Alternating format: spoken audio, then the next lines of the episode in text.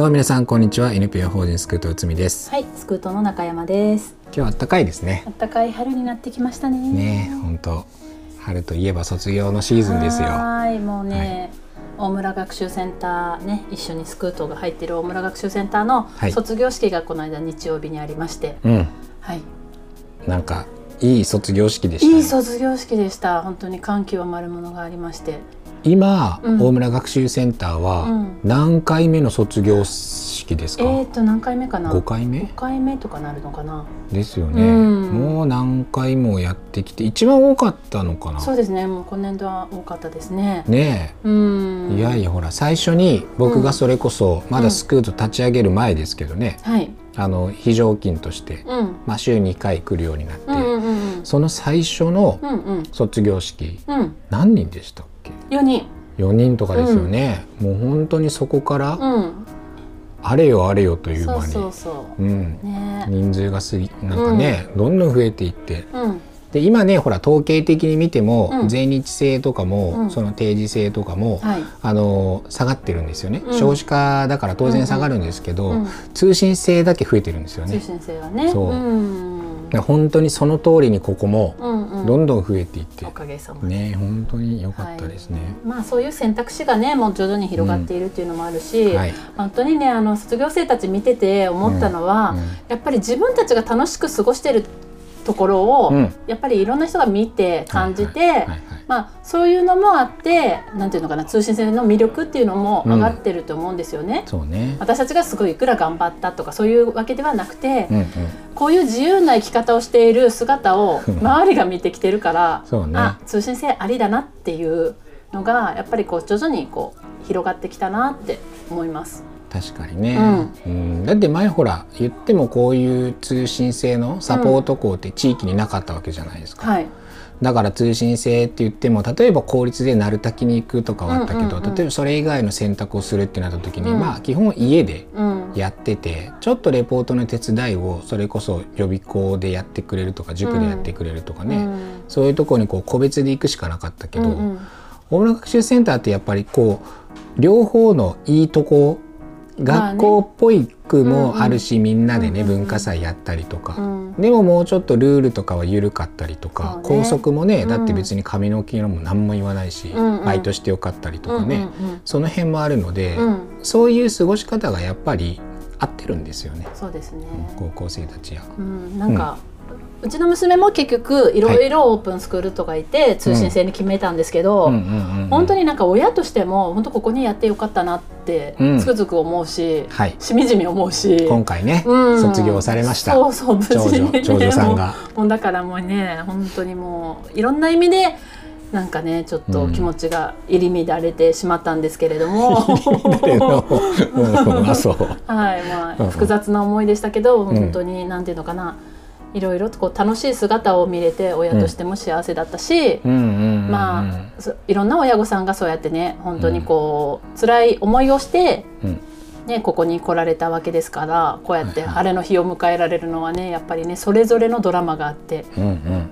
そうね、うん。それこそほら、えっと最初から、うん1年生からもう入学のする時からここに来るっていう子もいるし、うん半分ぐらいはでも途中で学校辞めて、うん全日制の学校辞めて、うんうんこっちに来ましたっていう子もいるじそゃないですか。うですね多いですね。うん多い多い。うんでもどっちで来たとしても、うんやっぱり卒業するまでにうんなんかすごく変化がありますよね。そうなんですようんね。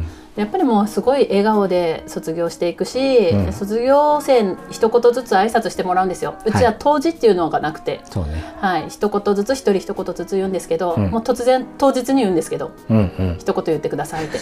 うんうん。そんな無茶ぶりにもかかわらず全員が言えたからですね。ねやっぱ素晴らしいなって思いました。成長したなって思って。そうね。しかもほら人数がむちゃくちゃ多いわけじゃないじゃないですか、それこそ100200とかいるわけじゃないから、だからやっぱりその梶原さんが、うん。あの卒業証書を渡す時に一言ちゃんとね、生徒一人一人に対して言葉をかけるでしょ、うん。あれもやっぱりいいなと思います？めっちゃ泣く。横でね 泣いてたね。少々渡すんですけど私。ね俺はカメラマンでずっと撮ってたけどさ。あれはあれは辛い。辛い。もうねあのキラキラした表情でねやっぱうんりこう、生徒がね向き合ってるのでね。うんうん、うんそうね。はい。はいっていう意味であの、うん。本当にいい。はい、別れの春でもありますけど頑張ってほしいなって思います。そうです。ねはい、我が子にも。なんかうん、来週再来週？うん、あの行くんでしょ？そうですね。まあそれはまたちょっとね、あまたね。改めて言いたいなって思うんですけど、まあ私の家族もね旅立ちの春を迎えるので、はい。お心穏やかじゃないんですよね。うん、その辺はまたまた来週にでもゆっくり語らせてください。そうね、はいテーマ子離れできない私たちはどうしたらいいのどうしたらいいんだろろう。もう一つの大きいテーマになりうる。う そうねはい。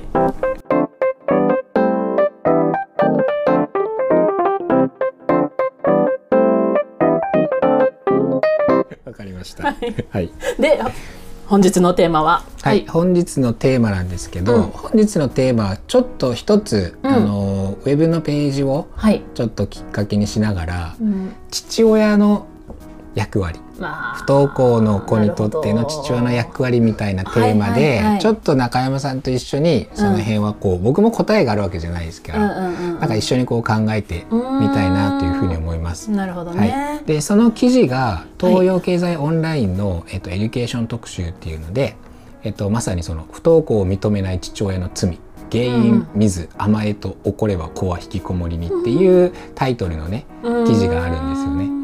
はい、であのスクートで主催しているはい親の会うんにもよくそのお母さんたちはねうんうんうん、たくさん来てくださって、はい。えっと、時々あのお父さんが来てくださるとか、うんうんうんうんまああの時間が合う時に来てくださるね、うんうんうんお父さんもいますけど、うん基本お母さんですそうよね。ですね。来るのはね九割。9割はもうお母さん、うん。そして大体あの結構その中でも半分ぐらいは、うんうんその旦那さんというか、うん子供から見たらお父さんうん。が結構甘えじゃないかみたいなね。そうね、うんお母さんに言っちゃうみたいなね。そうそうねねそういうのがあって、うんうんうん。うんうん、でそれまああるあるなんですけどねあのここでは不登校という事実に惑わされる父親って事実に惑わされる。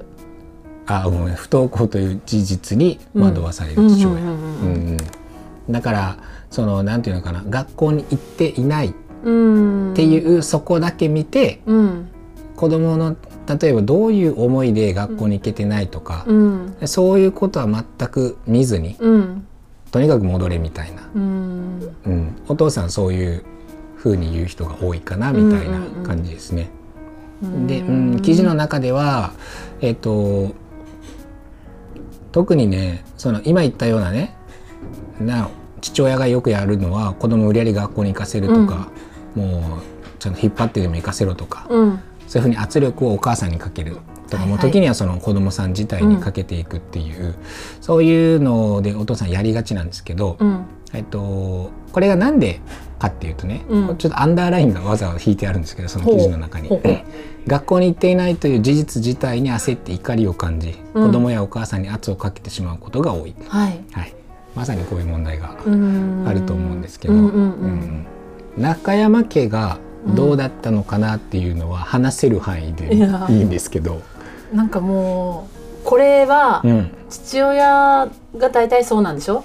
うん、そうですよね、だって親の会に来るうんお母さんたちも、そのやっぱり私はうん。結構この子の表情とかを見て、もう難しいなと分かってるから、うん。あの一旦は家にいていいっていう状況にしてるけど、うん。なかなかその旦那さんがうんそこを理解してくれないとか、うんうんうん。見てないから特に表情とかはね。うん大抵ねお父さんだと思うんですけどやっぱうちはね逆でした、逆？完全に逆。あなたが？私が父親です。だから珍しいね。いや私がその、まあその長女の時は完全にうん。その事実に惑わされるうん。父親ここうん、ここでここで言う。うんうんうん。だからなんで学校に行かないんだって、はい。まあもちろん主人のせいにはしませんでしたけどなんていうのかな。申し訳ないけどそこに主人に目がいかなかった。うーん。から一緒に夫婦で考えてこうどうしようかとかいう話し合いとかも持った記憶がないし多分私一人でどうにかしようと思ってうん、私一人が子供にガンガン言ってた時期がありました。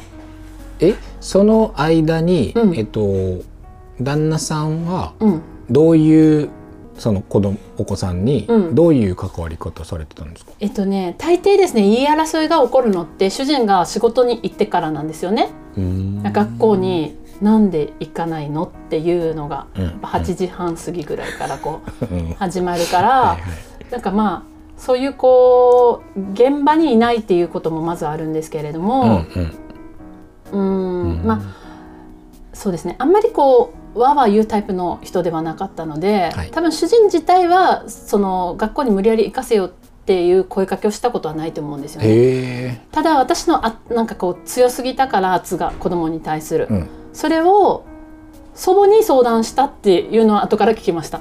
うん。なんか俺は何ができるのかなみたいな感じの相談を、珍しいですね。なんか私じゃなくて、うんうんなんかその母に相談してて、へえそなんでこっちに言わんのかいって思いましたけど。言えなかったんでしょうね。俺でもそれは言えないかも。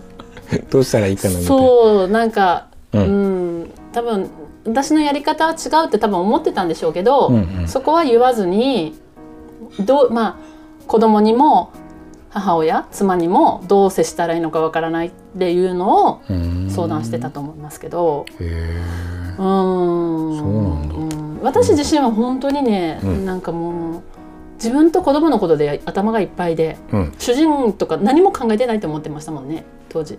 ああ何にもその旦那さんはうん。結構そういうふうにこう、うん。表立って動いてるようには見えなかったけど、一応その例えばおばあちゃんに相談したりとかっていうのはしてて、でもああ中山さんからはうん。それは見えてないんですよね。うん、見えてない、だから結局何も動いてないように見えてたってこと。そうそうそういうこともあるかもね。うん、でもそこを当てにもしてなかったしそこがなんかうんうん。当てにした方がいいような気もするけどね。そうですね。だからそんくらいいっぱいいっぱいやったなと思って。うーん。うん。なんかそうですね。なんか母親ってやっぱりなんか子供をずっと関わってきてるからなんか自分一人でなんなんとかしようって思うんですよね。いやまあうちに限ってかもしれないですけど、うんうんうん。そこのチームっていうのは全然できてなくて、うん。まあ、それも私が結構娘に対してどんどんどんどんこう強くなってしまう、うん。しまった原因の一つかもしれないなと思って。そうか。今だったらもう少しこう協力してできたのになって思うところはあります。そう。そ一回ね経過してるからういね。や何でも仕事でもそうなんですよ。自分一人で何でもやっちゃうんですよ。あー。人に頼まなくて、うんううん。ん、それはねやっぱ自分の悪いところだなって思います。仕事とか特にですね、オうんッケーじゃあそういう話じゃないです。まあすいません。父親の 役割どういうのがいいかなみたいなので、はい、まあ、よくねここにこうやっぱ書いてあるのは、うん。そのどちらかというとその中山さんが、うん。その最初にされたみたいに学校なんで行かないんだみたいな、うん。甘えじゃないかみたいな、そういうことをそのもちろんお母さんも多分お子さんがね不登校になった瞬間ってやっぱなると思うんですよ。なんで行かない、はい。ただ比較的やっぱりお母さんの方が早いというかうん。そこから抜けるのが。うん。やっぱ子供の表情を見てるからこれちょっと難しいなっていうふうに分かるんだと思うんですけどね。うんうんうん。で逆にそのあの旦那さんになるとやっぱ早く仕事行くとか、うん。それでもう帰ってきても家にあのいる姿しか見てないみたいな、うん普通にその学校行ってても行ってなくても、うん同じ風だから行かせろみたいになるっていう、うんうんそういうところはやっぱあるかもしれないですよね。うんうんでここでねやっぱ書いてあるところであ本当にそうだなと思うのは大切なのは問題の切り分けだって。うん。あの課題は学校に行けないこと自体なのか、うん。勉強遅れることなのか、うん。まあ、学歴やコミュニケーション能力なのか不安要素に一つずつ対処法を考えて、うん。まあ大体こう切りというか何が問題なのか分かんない状態じゃないですか、うん。不登校になるとね、うん。まあ、そういうのを一つずつこう切り分けていこうっていうのと、うん。もう一つね,、えーとね不登校自体はなんてことないと。うん。ただ悲しい結末を招くのは周囲の対応だな、うん。やっぱそこなんですよね、うん。だから今はねそのうん。それこそ、うん。さっきの卒業の話じゃないですけど、その中学校の、まあ、3年うん。2年の途中ぐらいですかね、うんうん。その長女さんがうん。不登校になりました、はい。でも今はもう大学に行きますよね、うんうんうん。通信制に行ってうん。大学に行くっていう風にして、別に不登校になったことが、うん。じゃあ今この瞬間このから先まあ、うん。を考えた時に、うん。そこまで大きなうん痛手というか、うんうん。不登校だったことがうん。進路を進んでいくっていう上で別に大きなこうマイナスになってないですよね。実際ここまで来るとさ、うんうんうんだから不登校自体は全然なんてことないというか、うん。うんでも。そうね。今はね。今。うんうんうんそこからこうしね経過して実際ここまでやってくると、うん。ああちゃんと大学にも行けてるしむしろそのまま例えば学校行ってうん。高校行ってたら、うん。本当に本人が望む大学の選択でできてなかったかもしれないとか思えるじゃないですか。うんうんうん。だからそれ考えると別に不登校だったことがと特別進路とかに対しての大きなマイナスになってないっていうのは分かるでしょ？今。うん。中山さん自体。そうですね。でもそこにもやっぱりいろんな条件があって、いやその、まあ、ここに書いてあるお父さんの状態でいけば、うん。最悪の結果は招きかねなかったなって思う時は本当にあります。あ例えば、だからその私はその中学の段階で、うん。周りにうん。内海君とか、梶原さんとか、うん。あの私自身を支援してくれる人がいっぱいいたんですよ。そうかもね。うん、うん。あのやっぱりちょっと違う。そういうまだなんていうのかな。学校に行くことがうん正しいわけじゃないよって、うんうん。こうやっぱり言う言ってくれる大人がいたので、うんうん。私自身も冷静になることもできたし自分自身もそういう不登校支援をさせてもらいながら、うん少しずつ分かってきてやっと考え方がほぐれてうんうん。きて、今なんていうのかなそこから手放して、ね、あの娘が変わったっていうのは前ね一回ラジオに娘出てきた時に話はしましたけれども、はい。そのままの状態でずっといてたらやっぱり娘も最悪のね、ことを知ってたかもしれないなって思う怖さはあります。確かにね。うん、そう家族もどうなってたかわからないし、うんううん。ん、一人だけで頑張ってるっていうのは私はやっぱ出てたから、うんうんううんん、そうね。うん、家族が壊れてた可能性もあるかもなって思います。だからやっぱり周りの人にすごい助けられたたなって。思うし、だからそこは、うん、条件があると。そうだからまあそのねこのウェブの記事にも、うんやっぱこう父親の役割とかどうしたらいいかみたいなところでの葛藤とかでこう相談されるっていうことが多いって書いてあるんですけどやっぱり旦那さんというか男性もむしろ男性は相談できないそうなんですよ。ですよね。そうそう。ん、だから逆にここのそのついその子供たちにそれ甘えだとか、いろいろ言ってしまうっていうお父さんに対してのうん。支援みたいなものっていうのがむしろ足りてないのかもしれないですよね。うん。そういうふうなことになると。そうそう。うんうん。やっぱもう自分たち世代の親って、うん。やっぱりこう周りに不登校もいなかったから学校に行くことが正しいと思って育ってる世代だから、うん。受け入れきれないんですよねなかなかね。ね。で今のこの世の中の状況を見て不登校もありなんだとかそういう子もいるしうん。原因を聞かないとかいうこともだんだん分かってくればいいんですけれどもまあね仕事もバリバリしながら、うん。やっぱりこうイライラして帰ってきたら、うん。学校行かないで家にいる。うん。もう本当に八つ当たりみたいな感じで子供に言っちゃうみたいな感じのこう負の連鎖っていうのがやっぱりどねうん起こりうるから、なん。かお父さん自身が余裕がないとうん。変われないし、うん。まあ、私自身もこうやって内海さんとか梶原さんとかに言われ続けてはいたけど変わるのってすごい時間かかったんですよね。そうね、うん、やっぱりすぐにはできなかったし分かってるけどでできないっていう時期はかなり長かったから。うんだって朝から来た時「今日奈緒ちゃん大丈夫かな?」みたいな時あったもんね。完全にあのお礼の言葉も梶原さんの言葉もこの人届いてねえなみたいな、時あった。ねなんいろいろか朝から。心配をおかけしましたけどそれくらいやっぱりいっぱいいっぱいやったなと思って自分に余裕がないから、うんうん。やっぱ子供にかけてしまうしそういうひどい言葉もかけてしまったし、そうね、うん。うん、それはねそのほら今ねヤングケアラーの支援をしててさ、うん。その子供たちの周りに、うん。たくさんそう関わる大人たちが必要ですみたいうなん。話をしてるけど、うん。大人も実は必要なんですよね。大人の方こそし必要かもしれないなと思って、ね。子供はずっと大人の顔色を伺ってるから、うん。大人がやっぱご機嫌だと子供もうん。いいかなと思ってこう自分が出せるけど、うんうん。やっぱり家庭がそうやってちょっと緊張した状態だったら、うんうん、子供は心が安らぐ時がないから、そうね、うん、家庭にも居場所がなくなるというパターンになってしまう。うんでも自分はもう存在してても意味がないみたいな感じになるもんねそう、う。うん、だそこなんですよね。うん、でどうしてもほらそういう方向にお父さんの言葉って行きがちじゃないですか。うん甘えだとか、うん。もう学校に行ってないなんて社会でやっていけないとかっていうふうに言われると、その子自身はずっと今の状態を否定されてるうんうん。感じなので、うん。やっぱなんで俺いるのかなとかさ、うん。そうなっちゃうよね。うん。だからたまにこうなんていうのかないろんな保護者さんに関わらせてもらうとうん、お父さん連れてこいやって思う時ありますもんね。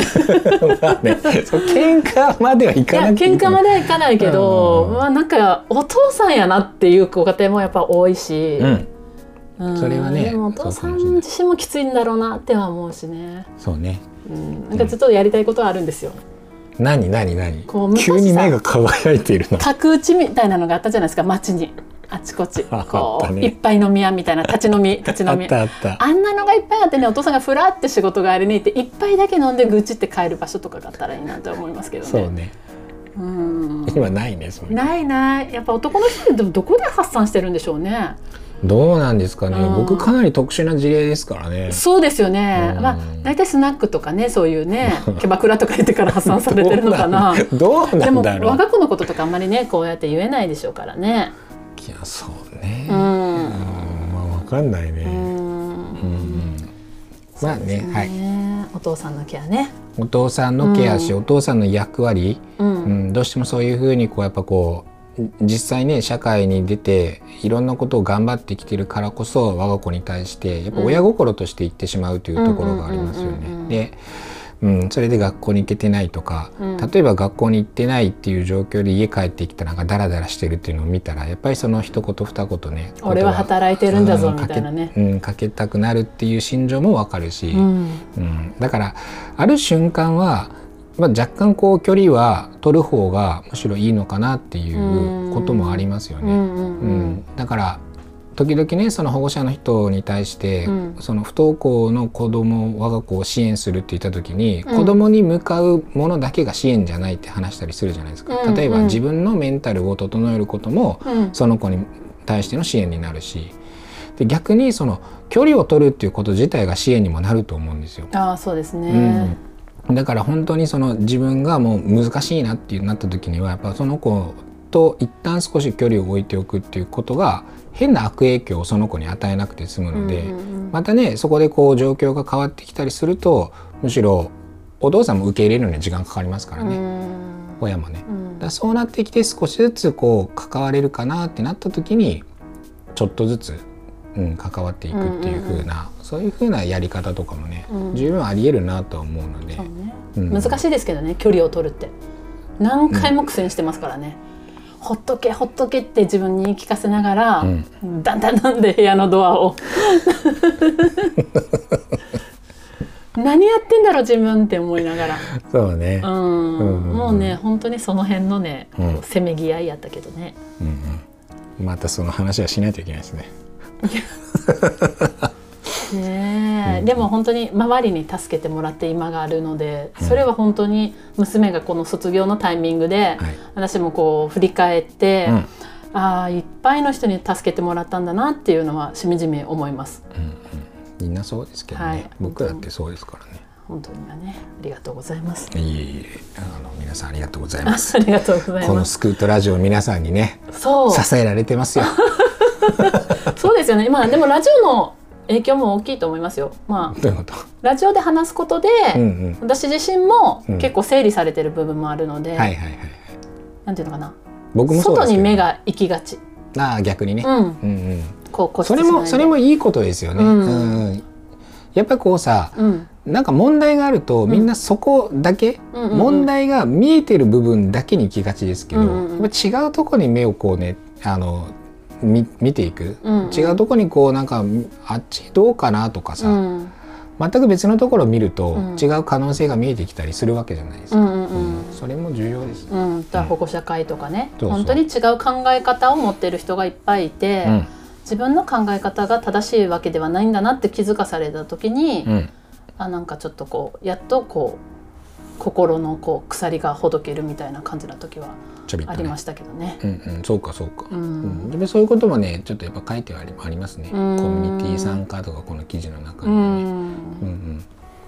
はい。はい。ってことでねうんまたね、今年度もねあとねスクートラジもね数回ですよね。はい、はい、数回です。うん。そしてあのー気づいてました？あ。70回超えてるんですよ。お あれほどね節目節目を祝おうとしてたくせにね。70回超えたんですよ。おーっとおめでとうございます。ああもう多分前前回ぐらいで70本当に回超えてるので。あそうあそうなんですか。そうなんですよ。わーい。だから100の時はちゃんと言いますね。8090100逃してはちょっと直前に何か言ってほしいですね。いや公開収録をしてほしいというあの熱いリスナーからの要望もあるので、そこは公開収録をしましょう。100回目は。わかりますそうそう。誰も来んかったりしてね。結局ねそうそうそう。あの公開って言うけど、まあ、2人で公開収録するっていそうそうそう。うんいいんじゃないですかそれもね、うん。それがまたスクートラジオらしくて、はいい、いんじゃないかなと思います、うんはい、少しでもね、あのこのくだらない経験が、ん私たちのね親子のね、うん、そんなことないですよくだらない経験じゃないです全本然当にもがいたもがいた経験がねお役に立てばとは思いますけれども、はいはい。またあの娘の旅立ちについてはうん後日、後日ねはいお話しします。詳しく聞かせてくださはいい、じゃあはねもういっぱい喋りましたので、はいこの辺で終わりたいと思います。はいそれでは皆さんごごきげんよう。スクートラジオは不登校関連情報を中心に子どもたちにとって本当に必要な教育とは何か大人地域社会は子どもたちに何をしてあげられるのかを考えるためさまざまなトピックを取り上げてお伝えしていくプログラムです。